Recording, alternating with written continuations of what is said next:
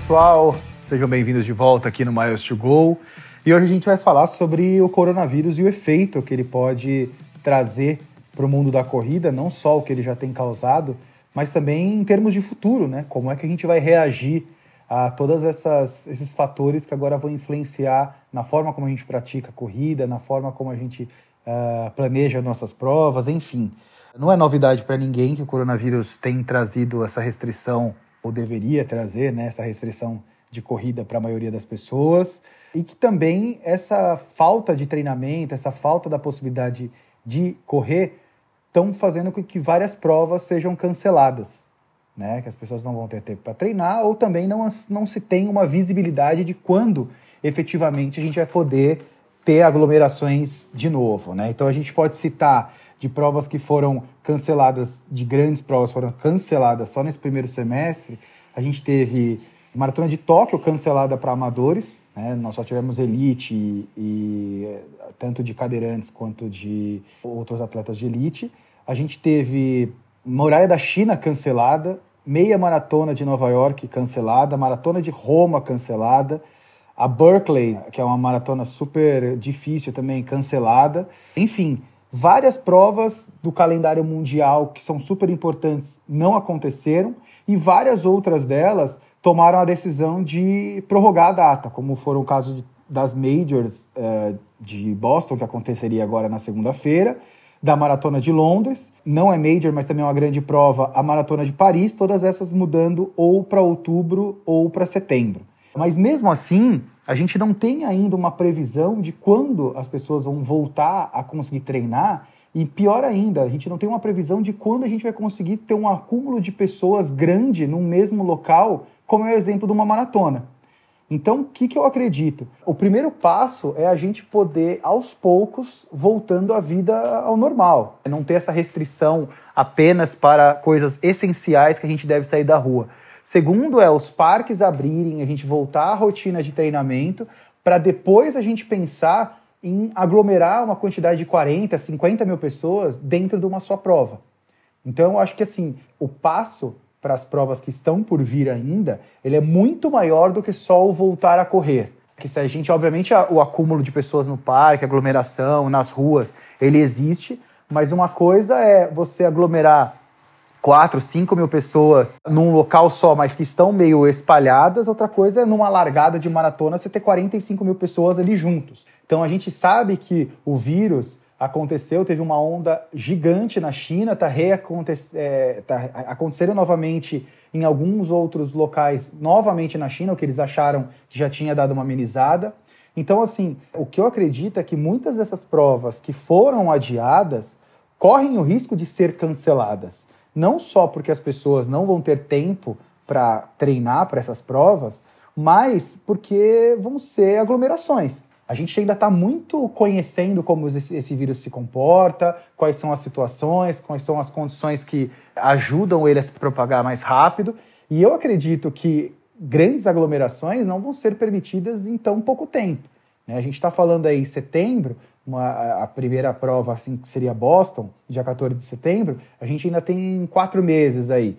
É um tempo relativamente curto para a gente entender quando que esse vírus pode voltar, se vai voltar, enfim. É todo um cenário que a gente ainda faz muitas previsões e suposições. O que, que eu acredito? Que enquanto tiver dúvida, enquanto tiver a possibilidade de vir uma nova onda de infecção em países que já estão tendo uma, uma, uma, certa baixa, a gente não vai ter aglomeração, né? a gente não vai ter maratona. Então, assim, o impacto que isso causa, não só em nós como atletas de não ter prova, enfim, que é o menor de todos os problemas, é o impacto financeiro que isso pode trazer para as organizadoras, especialmente provas aqui no Brasil.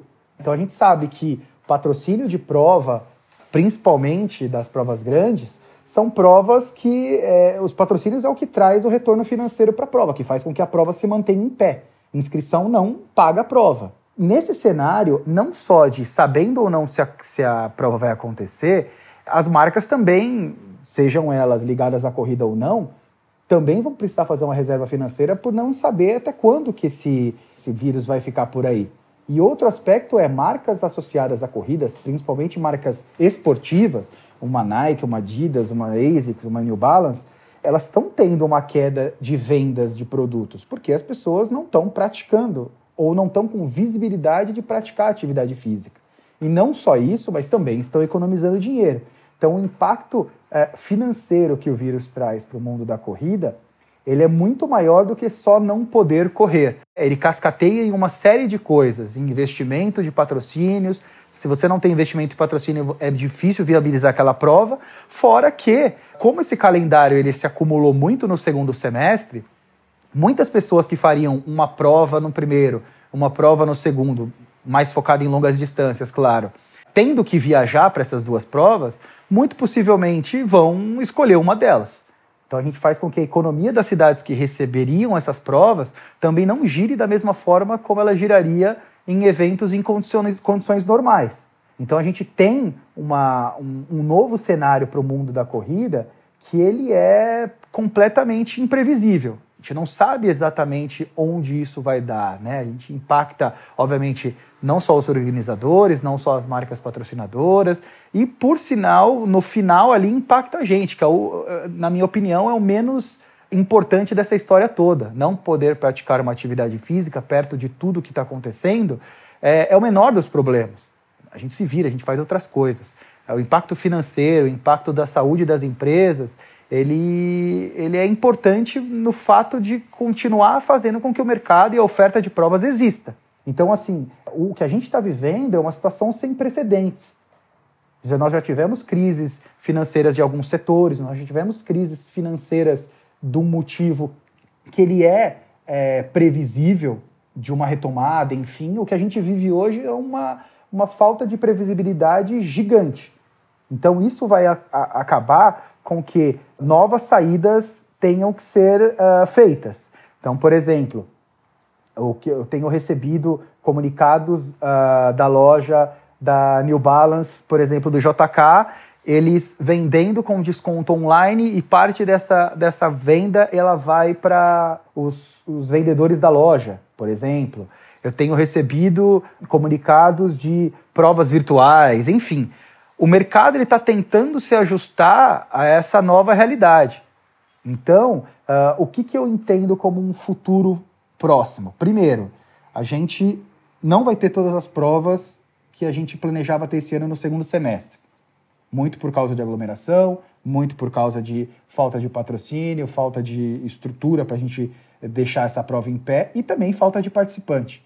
Imagina uma maratona de São Paulo que aconteceria em abril, agora acontece no mês de novembro, 15 dias mais ou menos depois da Maratona do Rio. Muitas pessoas correm Rio e São Paulo. Então, um exemplo, um cara de Salvador que viria para São Paulo, ele vai escolher se ele vai para São Paulo ou para Rio agora. Ou nós aqui de São Paulo que vamos a Porto Alegre e também iríamos ao Rio, ou iríamos correr aqui em São Paulo e iríamos para Porto Alegre, a gente começa a fazer escolhas. Então as provas não vão ter o patrocínio que elas teriam antes e elas não vão ter o, o, as inscrições eu acho que não altera muito, porque as pessoas já estavam inscritas nas provas. Mas ela não vai ter o fluxo de pessoas na cidade que teria anteriormente, seja por uma questão financeira, seja por uma questão de já estou comprometido com uma outra prova que acontece próximo. Então, o, o que, que eu acho? Algumas provas vão ser canceladas por essa falta de previsão, principalmente, acredito, provas em setembro. Ontem conversei com alguns amigos a maratona de Boston não foi cancelada, na minha opinião, por ser a maratona que acontece em, com o maior número de edições consecutivas na história. Se em 2018, que aconteceu aquele baita caos, não foi cancelado, muito provavelmente eles não cancelariam agora para o coronavírus, eles iriam só postergar. Porém, esse ano acho que vai ser a primeira vez que a maratona de Boston pode ser cancelada. Não acredito que eles adiariam mais um, dois meses para frente. Até porque tem toda aquela questão de atletas do exterior que vêm para correr a prova, enfim. Eu consigo ver provas menores, talvez. Tal, pode ser que o governo tenha alguma lei, sancione algo que limite o número de participantes. Como eu falei, não tenho o menor conhecimento da área da saúde, não sei se faz diferença 2 mil, 3 mil ou 40 mil no mesmo lugar.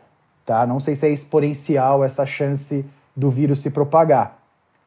E acredito muito em, em, no que já estava sendo uma, um viés do mercado nos Estados Unidos, que são as provas virtuais, onde as pessoas se inscrevem, correm ou sozinha na rua ou nas esteiras, enfim, e recebem a medalha em casa. Obviamente não se compara a uma prova corrida na rua com 40 mil pessoas, 10 mil pessoas, não se compara, mas eu, eu acho que o mercado ele vai, para se sustentar, para ter pelo menos um, um, horizonte, vai começar a migrar algumas das, das provas para o meio virtual. Não acredito que majors, maratonas muito grandes vão fazer isso. Eu acho que organizadoras de provas menores vão fazer isso para poder se sustentar e se manter nesse período aí que a gente vai estar tá não sabendo o que vai acontecer. O que eu consigo ver de marcas é, esportivas, propriamente dito, é os lançamentos que eram para acontecer no, na metade do ano estão indo para junho, julho, sofrem uma grande chance de serem jogados mais para frente também. Porque é muito difícil você lançar um novo modelo sem poder fazer com que as pessoas corram, sem poder colocar no mercado. A gente sabe que uma, uma das maiores fontes de informação dos corredores é o boca a boca. É fazer com que um teste o tênis e passe essa informação para outras pessoas. Então, a gente perde muito da força do lançamento das marcas, sendo que o boca a boca ele praticamente vai ser inexistente, porque não vai ter gente na rua testando esses tênis. Então, a gente tem um, um adiamento desses, desses lançamentos de tênis, fazendo com que também as marcas esportivas precisam, precisem dar uma desacelerada na questão de mídia, na questão de investimento em eventos esportivos, enfim. Eu acho que é um mercado que é muito afetado pelo coronavírus. A gente está falando de uma atividade que é basicamente praticada ao ar livre.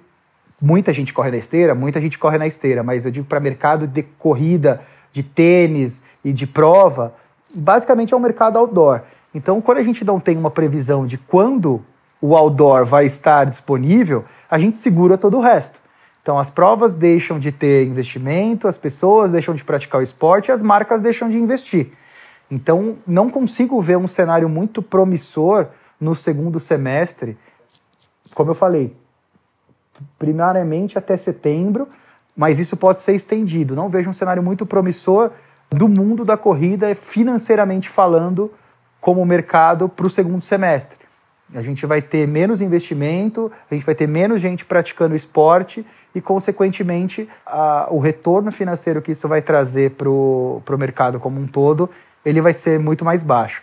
O que eu espero é que nós, como corredores, a gente pode auxiliar esse mercado do nosso jeito, que é ficando em casa. Então, quanto mais a gente segurar essa quarentena, quanto mais tempo a gente ter essas medidas, é, tiver essas medidas restritivas e não praticar o esporte ao ar livre, mais a gente consegue fazer o resto funcionar. Mais a gente apressa o, o vírus a amenizar, mais a gente volta a fazer as provas acontecerem, mais a gente ajuda quem investe nesse setor.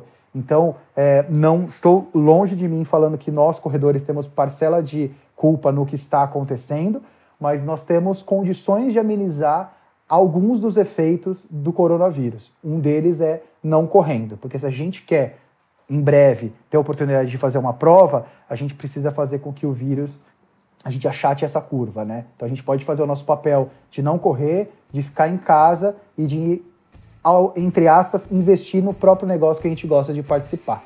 Tá bom? Bom, essa é a minha opinião. Acho que a gente ainda tem muito para discutir desse assunto. E obrigado pela audiência de vocês. Até a próxima. Valeu!